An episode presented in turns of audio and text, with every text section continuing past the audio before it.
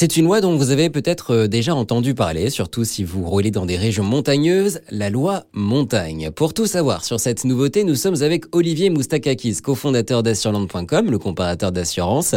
Alors Olivier, en quelques mots, qu'est-ce que cette loi montagne? La loi montagne, qui est en vigueur depuis le 1er novembre de cette année, hein, qui va s'appliquer du 1er novembre au 31 mars, il sera renouvelé chaque année, oblige en fait euh, les véhicules qui circulent dans certaines zones de montagne d'être équipés de chaînes ou de pneus neige. Donc ça concerne aujourd'hui un peu plus de 4300 communes qui sont concernées par cette obligation de posséder des chaînes ou des pneus neige.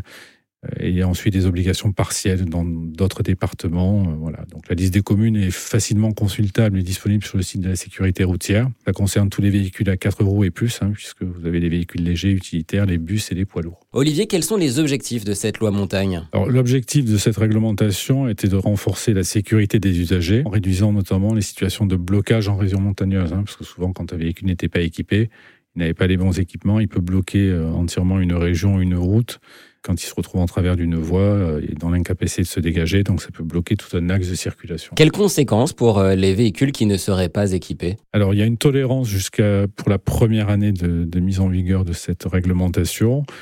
Mais en cas de manquement à cette nouvelle obligation, c'est une amende de quatrième classe, donc 135 euros qui est prévue. Est-ce qu'il y a un impact, euh, équipé ou non, en termes d'assurance? Alors à ce stade, aucune obligation de déclarer quoi que ce soit à votre assureur.